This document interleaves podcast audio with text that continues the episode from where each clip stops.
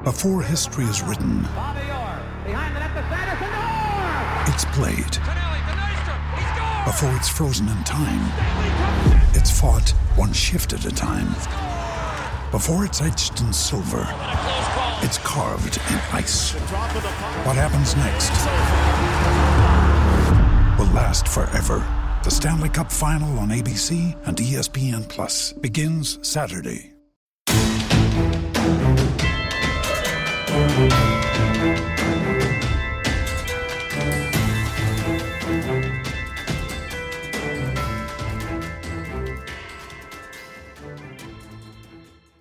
Welcome to the Underdog Podcast, where we talk G5 football and only G5 football for Underdog Dynasty. Once again, the Conference USA edition of the show. Uh, on this one, we're going to jump back to week five of the 2017 season, review those games, and as well preview the week six games. Hard to believe we're already at that point in the season. For those wondering, we, we did record a podcast last week. Some unfortunate technical issues came up, but uh, man, I'm so bummed that one didn't get to go up. Uh, you know, I had about three hours of sleep. Uh, we got a little goofy, and unfortunately, that one's lost to the uh, to the tides, as it were. But uh, I'm Joe Lonergan, mainly a Western Kentucky blogger at Underdog Dynasty, and with me again, partner in crime, the former Old Dominion Boston College kicker, Satchel Ziffer. How are you this morning, sir? Hello, I'm good. I am also feeling the pain of not having that last podcast up. Um, but for all of you guys that are listening, um, just so you know, we got every single one right, points and everything. So, uh, it's just a shame. It's just a shame that it didn't go up. Oh yeah, it, it was scary. We picked every single one right, totally. Yeah, to the point, to the yards, everything. Everything was 100%. Yeah, we went really in depth with it. Yes. We kind of announced on the lost episode, but uh, this is going to be a regular thing. We are the weekly hosts now. So um, if you like us, great. You got plenty more to look forward to. If not, um, well, you'll Deal you'll with learn it. you'll learn to love us in time. I, I promise. Um, so we can go ahead and jump into what happened in week five. Some not only impressive results, but some newsworthy things happened as well. Um, we'll start it off with uh, Rice falling 42 to 10 to Pittsburgh. Uh, 277 total yards for Rice in that one, 479 for Pitts. Uh, Rice QB Jackson Tyner, 15 to 32 for 222 yards, a TD, and uh, three picks. And you can't really throw three interceptions and expect to win a game. Correct. Yeah, I had the exact same thing. Um, they did actually do a good job of defending the run. Uh, only allowed 69 yards, but you know gave up 400 plus on the air, and you're not going to win a game doing that and throwing three interceptions, giving the ball up. So No, not at all. Uh, Rice's unfortunate season continues. Speaking of unfortunate seasons, our next result that we need to get to UTEP 21, Army 35. UTEP actually kept it close. They were tied 14-14 at the half, and then uh, really it was just a bad third quarter that really killed UTEP. 23 total yards and no first downs in that third quarter. And Army, which I'll, it will never blow my mind enough that uh, when Army throws a passing touchdown, but they did on uh, just seven attempts, so that was kind of fun to see. UTEP actually replacing head coach Sean Kugler this week. Uh, Kugler stepped down after the team uh, started um, 0 and 5. Um, so, in replacing him with uh, interim head coach Mike Price, who, if you'll remember, was actually the uh, UTEP head coach from 2003 to 2012, who then retired, and he's apparently coming out of it to lead his old team. Do you have a Do you have an opinion on that? yeah, I mean, I just think that I mean, I this isn't Kansas State. This isn't Bill Snyder. This is a team in disarray. Um, like it's been reported on multiple times, the locker room was, you know, there was just a lot of arguing, a lot of shouting, a lot of just everything but good positive things coming out of the locker room.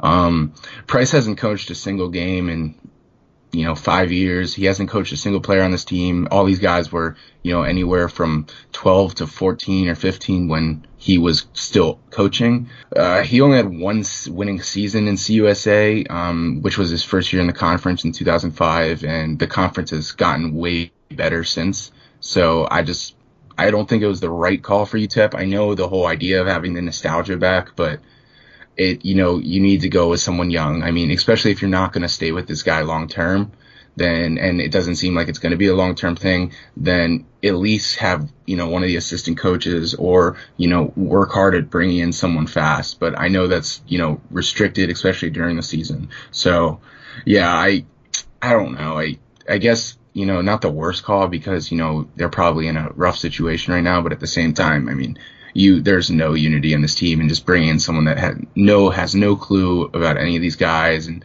really hasn't really been coaching in the last five years. And you know college football has changed a lot in the last five years.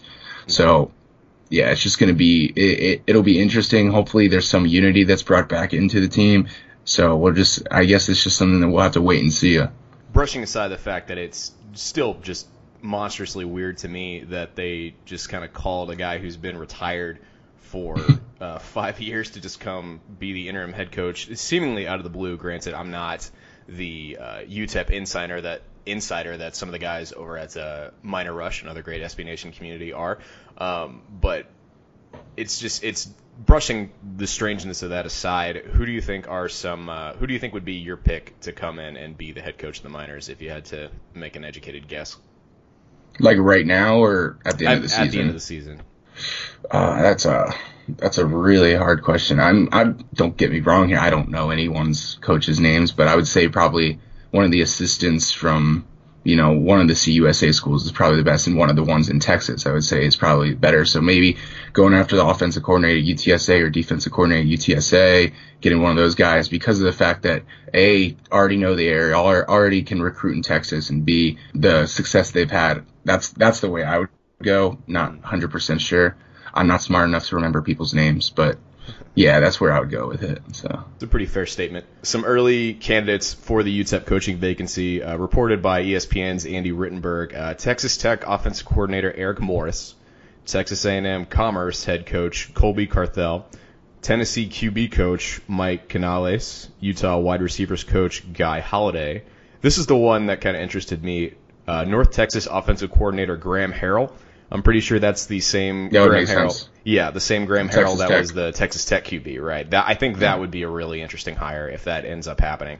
Um, Sam Houston State coach uh, K.C. Keeler, Minnesota Vikings assistant Robert Rodriguez, BYU special teams coordinator Ed Lamb, and San Diego State defensive coordinator Danny Gonzales. But like you were saying, if they got an assistant from UTSA or one of the other Texas uh, schools, I, I, think that'd be a move in the right direction as well. And I think going after Graham Harrell is actually probably their best move. To be honest, just because yeah. of the fact that young, he's he's he's really young. He's kind of like a Cliff Kingsbury in that sense, and then he's also he's played the game recently, more recently, I guess. I just think players are more in depth with someone who's kind of younger, and I I mean, especially just understanding how coaches are you know, so you kind of you can you can kind of understand how to best react to players and how to you know get motivate them and whatnot. That would be a good hire. I mean, it definitely would bring some you know, it'd be fun. I mean, I you know they're gonna throw the ball. or yeah. assume so.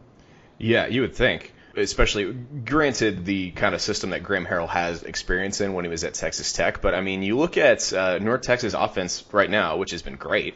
Um, but it, it, seems like it's been a little bit more of like a like a running attack with um, with what they're doing right now. But you know, we'll see. I mean, they God knows UTEP needs a little bit of an offensive kick in the pants right now. So yeah. we'll go ahead and move on. There's not really too much to say about what UTEP did in this game outside of the first half. Army just ran all over them. You know, even with seven passing attempts, uh, still just managed to really just control the game after the second half or after halftime rather. So hopefully UTEP, this coaching change is good for them. They can get it together and um, prevent themselves from going 0 and 12, maybe. Um, but we'll see. Um, speaking, yeah, of, I, would, I would hope so, but I don't think so. uh, speaking of possibly going 0 and 12, uh, Charlotte managing to snatch defeat from the jaws of victory, as it were. They go down 30 to 29 to FIU in Florida. Charlotte comes out and doesn't commit any turnovers, get 504 total yards, win a time of possession battle, lead the entire game. They scored first and didn't give up the lead until the fourth quarter when FIU took the lead with about seven and a half minutes to go. Uh, they took a one point lead, and Charlotte missed what would have been the game winner with 32 seconds left. Yeah, I mean, Charlotte had a good drive right at the end of the game. 12 plays, four, four minutes and 20 seconds.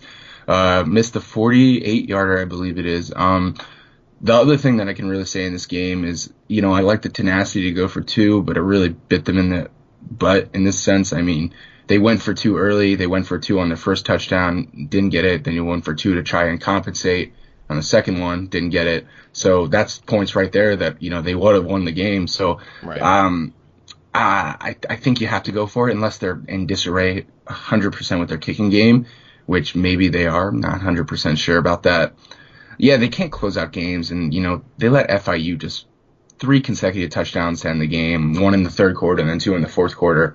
I mean, that's just kind of you know you can't really explain what happened with the defense. I mean that, and then the offense just really couldn't put the drive together until right at the end. Like you said, uh, they outgained FIU in yards and they beat them in every category basically that matters. But they just couldn't close out the game. You know, just I mean the one thing that I can say is a positive maybe is that Klugh kind of had 100 plus yards rushing in the game, and that kind of helped a lot and started maybe maybe kind of identifying their offense because it doesn't seem like they really had an identif- identification until now. So maybe going forward they can just keep pushing with that. You know, having the dual threat quarterback that actually runs the ball like successfully, um, and then obviously the running back who had a good game. So I think just you know keeping to what you're doing and there is improvement, so that's positive, I guess. So I would say so. Um, Charlotte's loss is FIU's gain in this one. FIU moves up to three and one overall, two and zero oh in conference play. The Panthers first placed in the East right now. Yeah, I wouldn't read too much into that one. oh well, uh, yeah. we'll we'll see how that shakes out. The other Florida team in action the FAU Owls getting a surprising win over Middle Tennessee, 38 to 20.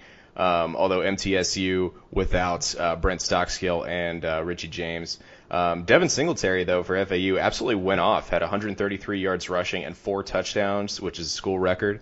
Uh, Jason Driscoll got the start at QB for the Owls, so looks like he's going to have the starting job uh, moving forward, that seemed to be Lane Kiffin's plan of action going into that game. And uh, he was 22 of 29 for 187 yards and a touchdown. If you're an Al fan, you can't really be too mad at that performance. Yeah, I mean, it was a good performance all around. I mean, like you alluded to, uh, Singletary just had a great game, four touchdowns. I mean, that's good for anyone you know, the whole team just kind of looked like they came together. And yeah, you know, without QB wide receiver duo there, it's it's hard for Middle Tennessee to get really any offense going. But you got to credit it to uh, you know, the defense on Florida Atlantic and then the offense able to, you know, move the ball and keep, you know, keep pushing towards the end zone and, you know, getting the third down conversion. So impressive for the FAU Owls. I think, you know, every week they're getting better and better. Lane Kiffin's doing a good job with the guys, but, you know, this week, man, I, we'll talk about it later. But it's going to be a good test. Um, on the Middle Tennessee side of that game, uh, John Urzua getting the start at quarterback.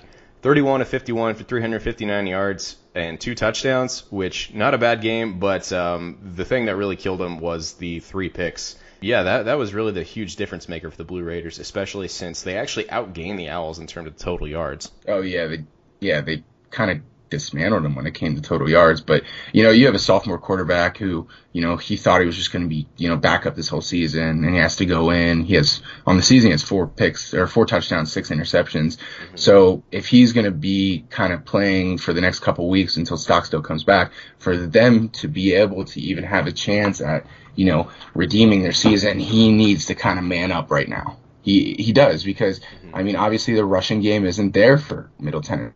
They have six they had 69 yards rushing on 24 attempts last week. Um, so they need the they need the passing game and they need him to step up. That's all I can really say about it because I mean obviously going forward they're gonna they need to or they need to just not become one dimensional anymore and find a running back that can actually hit the hole and you know create long gains by himself. So um, one other note for Middle Tennessee in the absence of Richie James, their number one wideout, arguably, uh, Ty Lee stepped up, had eight catches for 136 yards and a touchdown, averaged uh, 17 yards a catch. Again, you know, with, with, the guys that are getting hurt for Middle Tennessee, you kind of have to uh, admire the fact that some of these guys are stepping up and trying to fill in the gaps, but it's it's just not really translating to uh, to wins the last couple weeks, unfortunately for for the Blue Raider faithful. We'll go ahead and move on to Louisiana Tech getting a win against South Alabama, 34 to 16. Uh, Tech only led by one at the end of the third quarter, but scored 17 unanswered in the fourth. Huge day for J'Mar Smith, 317 yards, new career high, plus three touchdown. Safety Cedric Cooper, two picks, huge day for him. And uh, we've talked about it a little bit before, but uh, Jonathan Barnes, two or three in this game, missed a 43 yarder, which is rare for him, but uh, he might be special teamer of the league in this year. He's he's nailing it so far. Yeah, I mean, we we alluded to it last week, but no one heard that podcast. Right. um, True. no, um, yeah, week. he's playing. He's he is having a great season. I mean, be surprised if he's not in at least the talks for Lou Groza at the end of the year, which goes to the best kicker. I know no one really cares about that, but I care about that. So, so it means something to me. Um, just in general, Louisiana Tech had a good game. I mean, they kind of, I guess it kind of seemed like they kind of had a little bit of a hangover at the beginning. I mean, especially, you know, until that, that fourth quarter when they scored the 17, but you know, I think they're getting back on track. I mean, obviously that loss to South Carolina was tough, but it's good for them to get back on track, win a game, and, you know, going now into conference play, being on the right step instead of the wrong step. True. Louisiana Tech now moving up to uh, three and two overall, one and zero in conference play. They are second in the West, uh, so we'll see if they can continue that momentum moving forward. Marshall 38, Cincinnati 21. Huge win for the Thundering Herd. Really complete win. Offensive line just absolutely dominated the line of scrimmage all day. Chase Litton threw four touchdowns, and three of those were actually to senior tight end Ryan Yurachek, who caught six balls for 77 yards. Marshall had the ball for almost 40 minutes, and you got to give credit to the defense who forced three turnovers as well. I mean, yeah, they played a great game. I mean, just just even to start off the game 24 to 0 against a good Cincinnati team that we I mean, we both had losing. I mean, obviously we had Marshall winning this one 38 to 21, but you know, there there was my doubts. There was my doubts at time, but you know, Marshall Marshall's back. I mean, you you got to give it to them. I mean, they had that off year last year, but they came back and it, they're going to be a really good team moving forward. I mean, I think other than a couple of guys, they're a pretty decently young team. I mean, next year will be a good year for them too. So keep looking for them. This game was just, you know, a tell all about the team in general. I mean, they had a rough early go because of the fact that they, they, they lost one game early, um, to NC State 37 to 20, but now they've beaten, I, I mean, hey, this is impressive. And I just saw this. They're 3 and 0 against Ohio teams. So Yep. beat Miami of Ohio, Kent, o- Kent State and Cincinnati. So take that, Ohio. Oh man. Uh, Marshall, stop beating on my home state. That's all I ask. Take it easy on the Ohio boys. Hey, Um, you're an Ohio, you're an Ohio guy. my name's Joe Ohio. I never put I never put it together. I never put one into it. You know, yeah, I'm a Pennsylvania kid. Yeah. So, so Guess to- we're better than you. you had to go there. Uh, uh, so we'll keep it moving to the next conference US game, USA game from last week. Uh, North Texas getting a really impressive win, 43 to 28 over the Southern Miss Golden Eagles. Offensive explosion for the Mean Green. Uh, despite what ESPN seems to think, they are the one and only Mean Green, not Michigan State. Jeffrey Wilson, uh, my personal pick for Conference USA Offensive Player of the Year so far. 30 carries, 148 yards rushing, and uh, three touchdowns. Whiteout Jalen Guyton absolutely caught fire too, catching 14 balls for 211 yards and a touchdown. yeah, I mean, they were just extremely impressive. I mean, we both had them winning this game, that exact score. But no, um, I actually did have Southern Miss winning this game. I thought Southern Miss had kind of, you know, come into their own. But I mean, North Texas is the real deal. I mean, even though I joke with people on Twitter and say that they're the 10th best team in the league, um, you know, they're back. I mean, they're, I mean, I don't know if they were ever actually there, but they're here now. Um, they're a good team. Like you said, uh, Wilson, the running back, you know, the crazy thing about Wilson is that he's just such a strong runner. He reminds me a lot of Craig Shiloh and it, it's just so like he's just such a good running back. I mean, 93 attempts this year, 666 yards, nine touchdowns, and you know you just look for him to keep going forward and keep pushing, and this North Texas team to be you know a threat. And it'll be really interesting once the end of the season comes to see if you know they're gonna they just keep with this you know momentum. And this week's gonna be a big week for them. We're gonna talk about that later, but. This will be a telling week to see if you know they are the powerhouse in Texas in CUSA football. Absolutely. Uh, USM just kind of played with this go big or go home kind of mentality. Uh, had a few really nice explosive plays that ended up uh, scoring them points. but also ended the day with seven drives that were uh, four plays or less. So, um, you know, can't really do that. no, no. Uh, you know, you got to be able to convert those drives into points, and you got to be able to sustain drives, especially against an offense like uh, North Texas, where anytime they're on the field, it's dangerous. So, Yeah. All right, that wraps it up for the Week Five review. Anything about that week that really, you know, impressed you or warranted more uh, diving into further? ODU didn't lose, so that was pretty. I was impressed. I was I was very impressed with that. I knew. obviously, if you don't know, ODU was on the bye, um, had their week off, and we'll talk about it more later. But um, I think the thing that impressed me most was North Texas. I mean, I thought Southern Miss was kind of back, and you know they're still a good team, but North Texas obviously just showed that you know they're here to stay and they're a good team, and you know they're not someone just to kind of overlook on your schedule anymore. And in fact, you probably need the game plan more for them because of just the offensive prowess. I mean, 366 yards passing, 148 yards rushing, or 174 yards rushing. It's just impressive. So you got to worry about it moving forward, especially in the conference talks for champion. Yeah, absolutely. We'll we'll stay on that note and dive into the uh, Week Six previews, and we'll start with FAU Old Dominion. How do you see that one shaking out? It's gonna be an interesting game. I mean, oh, so the hard thing for ODU in the storyline of the year so far is injuries. Bobby Waters stated in his weekly press conference, this is the largest injury report he has ever had as a coach. There was 49, 49 players that had some type of injury.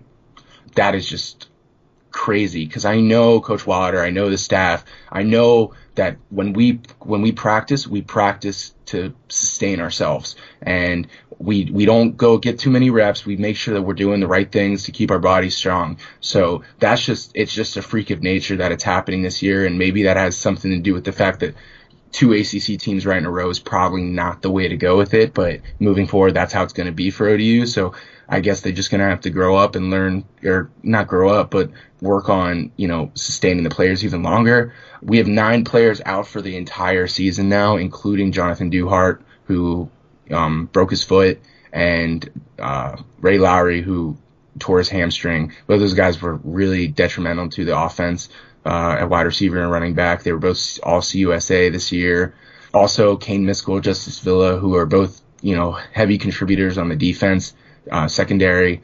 Uh, only good news for the Monarchs is six players are listed to you know return in the following weeks. So hopefully this bye week has allowed them to kind of heal up and you know get right moving forward. I mean, we had Boomy Rotimi and Daniel Poo on the defensive line that you know kind of showed that we couldn't you know you know penetrate the backfield because of without two of our best offensive linemen. Um, you get Chad Henricks on the offensive line and tight end Melvin Vaughn, who's you know we need Melvin Vaughn back. He's a great wide receiver, and the fact that well, he's kind of a wide receiver tight end like hybrid. Um, but with Don with Jonathan Duhart out, we need every sure wide receiver we can get out there, and he'll be a big difference maker. Florida Atlantic obviously is coming off of um, a good three week stretch, minus the hiccup at Buffalo, which you know they could have easily won that game as a well fought game. They look like a good team. The key to stopping this stopping this team is probably I would say the running game, especially with Jason Driscoll kind of learning to man the helms they've done a great job against UMass and Albany before, you know, having the problems against the two ACC opponents, which you're kind of le- looking to expect because of that. Uh, Singletary is a really running, a really talented runner. Uh, for them to win this game, I think he'll have to get outside, especially with our D line being able to kind of plug up the inside gaps. Uh, if he can get outside, that that is our weak point. Uh, stopping the rush to the outside lanes, he could really wreak havoc there. The big thing for us will be, you know, just Stevie Williams kind of pushing on and being who he is and um, continuing to kind of gain confidence and gain momentum. Uh, it'll be easier for him this week. This is his first time playing against a team that's not in the ACC, so he'll probably have a little bit more time in the pocket. He'll be able to make more decisions and be, be able to escape the pocket easier. I think the big change in this game, and I think how ODU will win this game, is Isaiah Harper. He's a redshirt junior. He's from Chesapeake. Uh, uh, he's one of the you know small guys. He's the one that had the return against North Carolina for 100 yards, very fast. Mm. He's very similar in size and stature in how he plays the game to Ty Ty Hill or Ty Lee uh, from Middle Tennessee, and Ty Lee just had a great game against uh, FAU. So I kind of expect them the game plan to have him and you know Keyshawn Strong, and the other young guy, the other really small, shifty guys, uh, catch short balls, bubble screens, you know, quick outs, and give them the chance to make their own plays out of it. So I think that's how they win the game. And then obviously, um, you know, our running backs, Brandon Car- Brandon Simmons and um, Cox. I mean, Cox is still hurt with a hip pointer, but Brandon Simmons just being able to, you know, get the small gains that we're going to need to, you know, sustain drives. I, think that's the difference. I think ODU wins this game. Things very close. I think something like 27-21 is going to be the final score. I kind of think this is going to be a, like you were alluding to somewhat. I think this is going to be a good litmus test to kind of see where Old Dominion is as a team against the Conference USA opponent. Like you were talking about, they beat uh, two kind of inferior opponents in the first week and then lost to, admittedly, two very strong ACC teams in weeks uh, three and four. But uh, FAU is, like you were talking about, riding some really positive momentum. Uh, you know, if if they can kind of keep the game on Jason Driscoll's shoulders, I think that's going to make it significantly easier on them. But FAU's rushing attack has looked really, really impressive the last few weeks. So we'll we'll see. Yeah, and this is what happens there. This is this is an interesting game too because um, I didn't really realize this until I kind of really looked into it. Is the team the away team has won every single game between these two teams. It's been really? three years played now. Um, I kicked the game winner in 2015 against them, or 2014. Yeah, 2014. That's a long time. Damn. Dang. I mean, that was a long time ago. I kicked the game winner. Then they came to us, and I hate FIU solely because that was my last game as a Monarch, and they beat us and made us not bowl eligible that season. And then last year, obviously, we beat them on our great 10 to 3 season. So it'll be interesting. I I'm hoping they can pull out the win. I know a lot of these players were on that team that just we got heartbroken. So you know it'll just be an interesting one. Um, I'm obviously we're expecting all the Monarch faithful to come out. It's going to be uh, a knee or a light blue attire game. So hopefully, which they haven't announced yet, is hopefully we have a new jersey because I'm so sick of the same three jerseys every game. But and we have light blue in our color scheme. So look for that, people, just in case light blue attire encouraged, which doesn't have the same ring to it as light blue out. So I don't know. like there's no yeah. there's no real way to word that kind of promotion, but I I yeah. think the point comes across either way. That game 6 p.m. on Saturday, and you can catch it on Stadium. So I'm I'm all for these games being broadcast on social media. By the way, it makes it so much easier when I'm out doing you know errands and other crap I don't want to do. So yeah, exactly. No, I feel I feel the same way. I mean, just the fact that they're becoming more accessible to watch, and that's in due to the fact that you know college football ratings have been down because of you know just I don't know life. I, I don't know. We're getting less. Yeah. People are getting less interested, but the fact that they're becoming more accessible to every fan. Uh, it's a really positive thing. I mean, they just need to start streamlining it and not making it the most sketchy looking, you know, streams of all time. Well, right, but I mean, I think I feel like stadium streams so far have been pretty reliable and looked pretty solid. So I I, I think it's great that I can just kind of whip up Twitter when I'm, you know, at Home Depot or Bed Bath and Beyond or wherever uh, Frank the Tank's wife makes him go on Saturdays, uh, and and watch football. It's great. And anyway, Stadium, you're doing a good job. Keep it up as I continue to ramble. We'll move on with the uh, Week 6 previews. Uh, FIU at Middle Tennessee, that one at 3 o'clock East Coast time, and it's on ESPN 3 in Murfreesboro. Yeah, it should be a good game. Um, not really, I don't really know what to think about this one. MTSU is very, you know, disappointed after that big time loss to FIU. I mean, that's just that's just inexcusable. Hmm. No, they have their two guys out. I don't know. Are they coming back this week? Do you know? Any word? Uh, are, I'm assuming we're talking about Stockstill and James. We will Correct. see here. Um, we need to get uh, little buttons so we can do cool sounds. By the way. Oh, like a soundboard. Put that, yeah, put that in our budget, Underdog Dynasty. If you're listening. yeah. We des- we deserve it. Yeah, exactly. Doesn't um, no, I, I would looks like they're not coming back. Uh, yeah, I was gonna say I would assume not, just because from the presser quotes it looks like uh, Coach Rick Stockstill seems pretty focused on getting John Urzua to improve. Um, so it looks like they're not coming back. Um, by the way, uh, congratulations to uh, DJ Sanders on the uh, birth of his daughter. Uh, so senior linebacker, Middle Tennessee. Um, I guess they, you know, two homecomings in one week is the home is the uh, headline on Middle Tennessee's website. So uh, good for you, dude. Um, great. We digress. Yeah. Um, Um, I, I, st- I still think um, it'll be a close game if they're out, which I think they'll be, like we just said. Um, I don't see it being close either way. I think, I mean, Butch Davis has done a good job, but um, reality is about to come in, and MTSU's angry. They're they should have they they should have beaten FAU last week just because of the fact that they are Middle Tennessee and it is FAU. Uh, look for them to win. I think it's going to be a big game from 31 to 14. yeah, like you were saying, FIU. Don't read too much into the fact that they're first place in uh, Conference USA right now. Although they've they've looked all right, they've looked a little bit better than I kind of thought they would. But you know, I think I think I agree with you. Middle Tennessee is going to go ahead and get the win in this one. Uh, moving on, Louisiana Tech and UAB, three o'clock local time in Birmingham. There, I'm taking Louisiana Tech in this one. J'Mar Smith is just really coming into his own. Uh, plus, the defense has been playing great. Um, so I, I think it's going to be pretty close. Um, but I think Louisiana Tech right now is just a, a more complete team, a better team, and I, you know, I, th- I think they win this one relatively easily. In the great words of Lee Corso, not so fast. Okay. Okay. I think it's going to be a great game. I think both teams are really playing well. Um, UAB kind of came off a disappointing loss well, last week. They're going to come out strong this week. Um, I think UAB is a better team than people are giving credit. Louisiana Tech's strong point is definitely throwing the ball, I would assume. But, you know, that secondary for UAB is very strong. They're a good defense.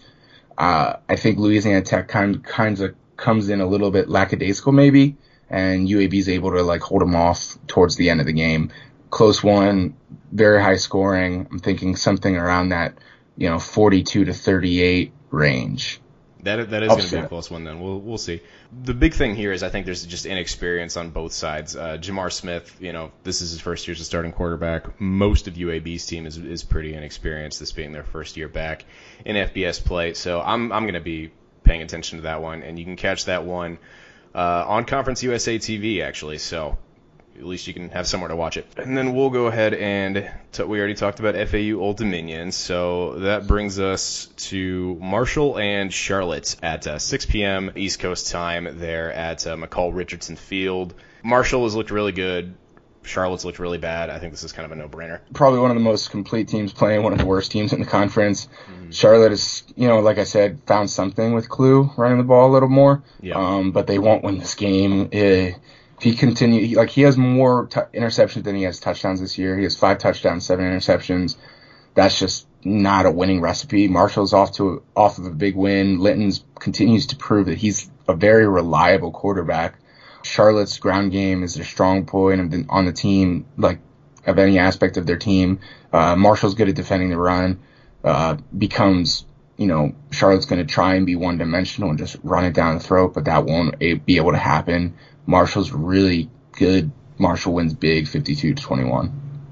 Yes, I think this one's going to get ugly real quick, just based on how Marshall really just controlled uh, a good American Conference team last week. So, yeah, again, I mean Marshall complete team, Charlotte quite bad. So, Army at Rice, the next one. That one going to be at uh, 5:30 Central Time at uh, in Houston. Army going to make it two in a row against Conference USA opponents. Yeah, they will. Um, Rice isn't much better than UTEP, and you know while they're playing decently defending the run, uh, no one's really been successful with you know stopping this rushing attack for Army, who's averaging over 363 yards per game this year. Uh, their quarterback Ahmad Bradshaw, he's just a force to be reckoned with. I mean, he's a triple option guru. Already has 500 yards on the ground this season. Um, you know, he's yeah, it's just I, there's nothing really more I can say at this point. It's going to be a bad one. I think 38 to 14 with those 14 points for UTEP coming in, you know, garbage time.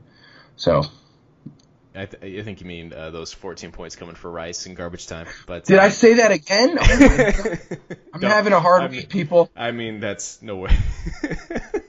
Moving on to what I think will be probably the game of the week. Uh, going to be just a really good shootout in uh, San Antonio. Southern Miss at UTSA, uh, 6 p.m. local time. Honestly, I think UTA, UTSA just has consistency on their side in their offensive attack. Jalen Rhodes and Dal- Dalton Sturm are the best running back quarterback combo in the league right now. Uh, USM, like I was talking about, uh, when we reviewed last week's games, they're just playing with this go big or go home kind of mentality. They either produce this you know awesome explosive play, or they go three and out, or turn it over on downs, or or what have you. So.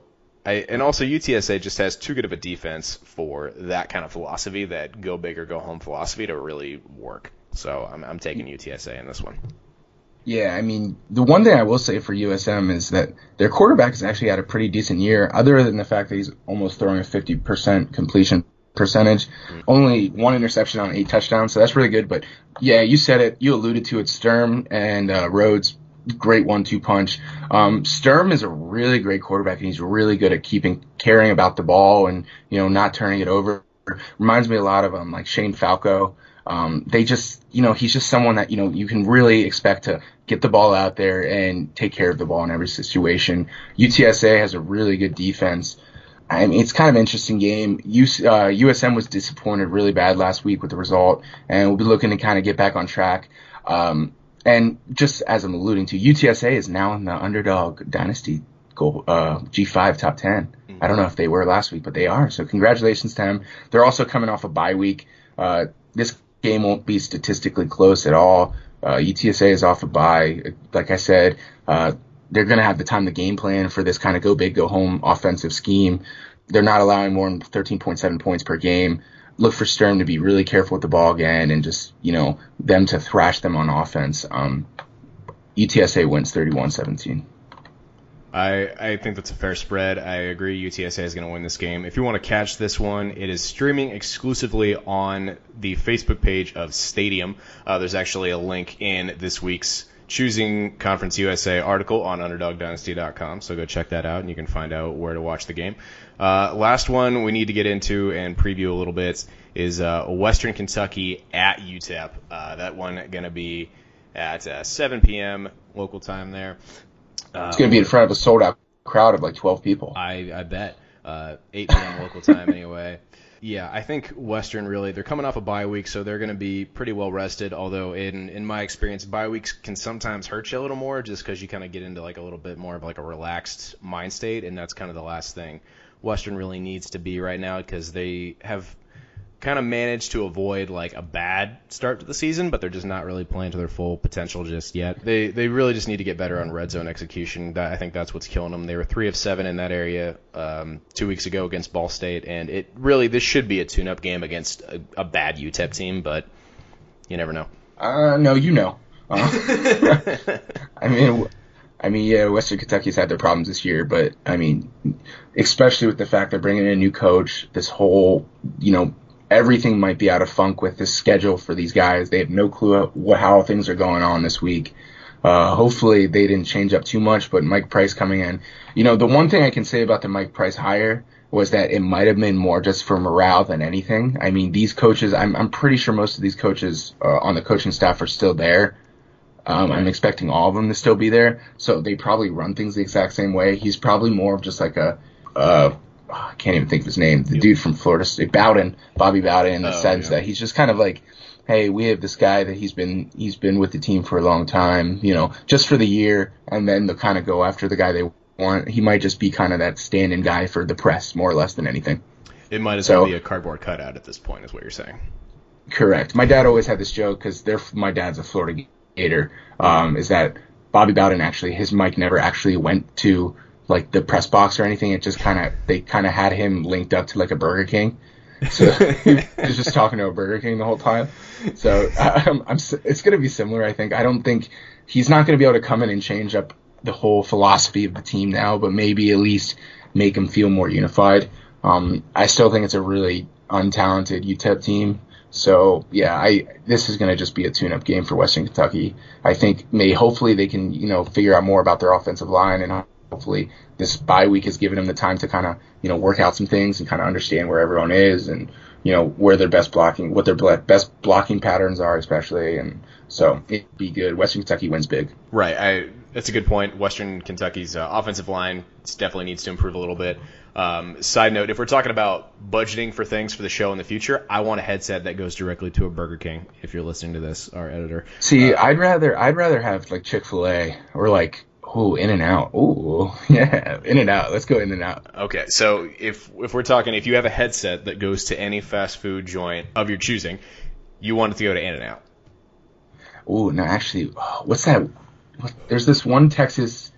There's this one Texas uh, or like. Southern Whataburger. Yeah, that place was good.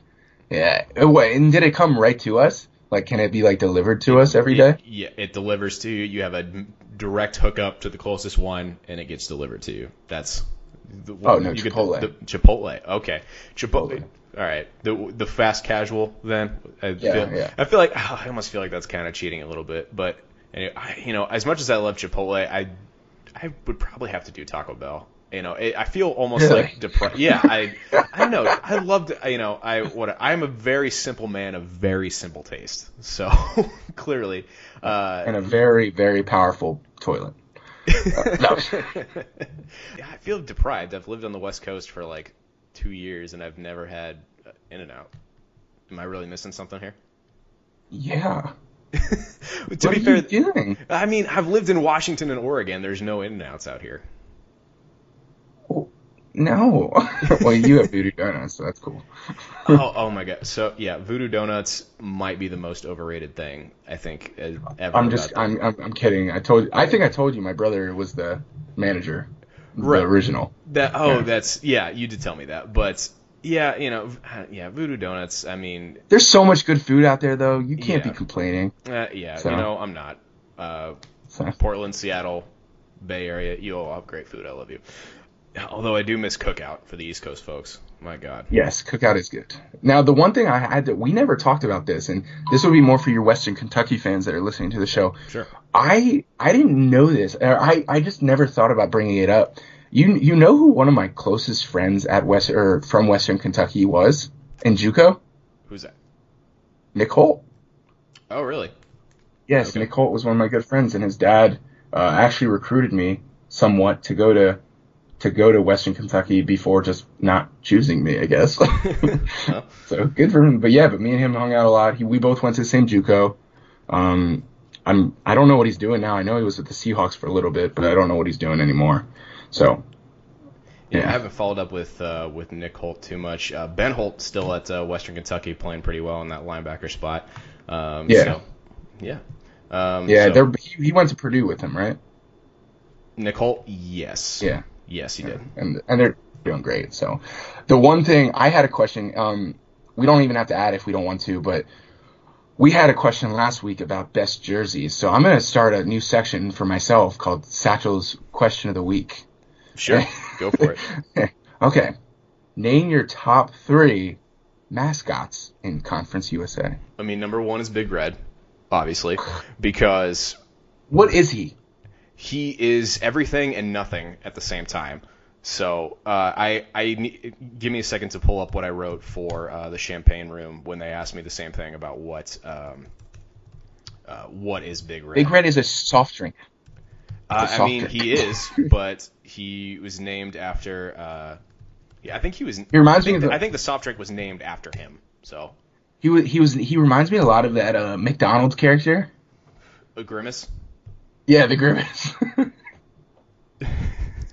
Yeah, I mean, I guess so, but uh, uh, he, he they do kind of look similar. But uh, you know, I, I think Big Red would definitely he could take Grimace. I'll just say that. Um, yeah, Yeah. Okay. So this is this is the question that the Champaign Room, uh, SB Nation's Illinois community asked me right before Western played Illinois. Uh, is Big Red so bad that he's good, or is he genuinely good? I'm very much on the fence, and this was my response. Big Red is one of my favorite mascots in college sports simply because it's so weird. Big Red is neither male nor female. Big Red is neither a person nor an animal. Big Red is a mystery wrapped in an enigma. Plus, I can personally relate to Big Red because it's essentially a big ball of fluff with sweet dance moves just like me. Big Red is love, Big Red is life.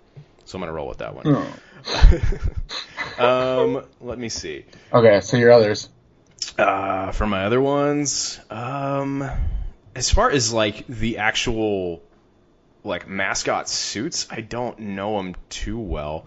Um, I love the fact that UTSA are the Roadrunners, um, and the fact that there's a whole debate over whether or not they need to yell beep beep or meet meep. I, you know, It's meep meep, by It's the meep- way. it's meep meep, UTSA. okay. It's yeah, meep meep. Come on.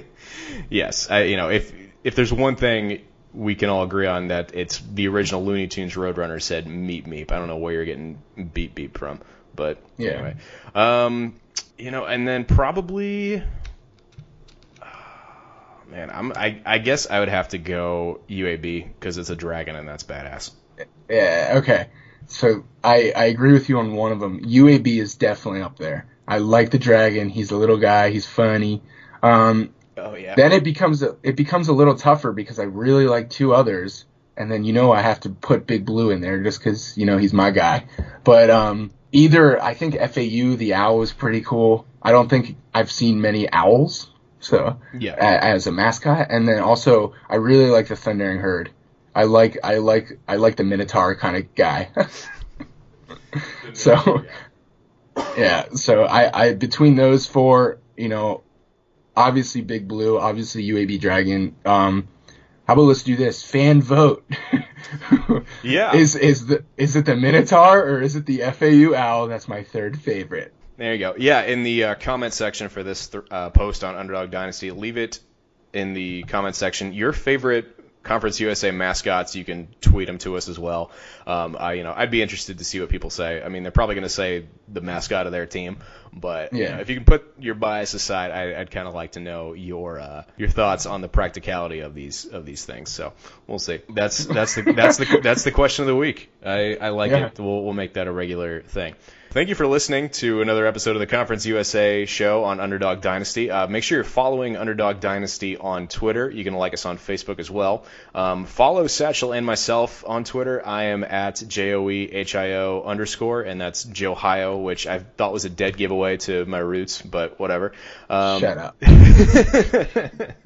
uh, you know, I, I don't know. I just kind of started going by that a while back because I thought it was like easy to remember, and my last name's kind of hard to pronounce, but anyway, um, Satch, you are at ziff underscore fifteen, right? Yeah, follow me. Yes. I, am I'm on a, I'm on the quest to become Twitter famous. So yes, I you are in the stage of now like desperately tweeting at people trying to get more followers, and it's it's worked to some extent, right? Yeah, you know, uh, I, tweet, I tweeted Underdog Dynasty the Twitter. I was like, hey, retweet me so I can get some followers. And yesterday alone, I got 27 followers. So hey, there you go. That's hey, you you ask, you receive. It's, exactly. It's it's you know take that approach to everything in life. The more desperate you get, the better the results. So, um, but uh, yeah, we'll, I'm definitely keeping this awkward silence in now. Um, but go I was gonna, I was gonna say, I was gonna say, tell that to the women in my life, but. I, oh, jeez. Um, yeah, and awkward uh, banter. if there's one thing you keep coming back to this show for, folks, let it be the awkward back and forth between the two of us. Um, and leave us a review on iTunes too if you found us there. And we will be back next week with uh, more weird analysis and uh, debate more more of Satchel's questions of the week. We'll see we'll see what those turn out to be. Uh, oh yeah, they're gonna get weirder and weirder. Yeah, yeah. So Satchel, last in the lost episode last week, you had a sign off line uh, prepared, sort of. Um, I'll go I'll go ahead and throw it to you now. Do you want to stick with that one, or do you want to make a new one here? so last week's was I like cats. Yes. Um, it was only because Joe told me think say the first thing that comes to your mind, and for some reason that came up. This week, for some reason, hasta luego, C-USA is my thing. I'm going with it. I'm staying with it for the week. Perfect. All right. So happy football watching, everybody. We'll see you next one.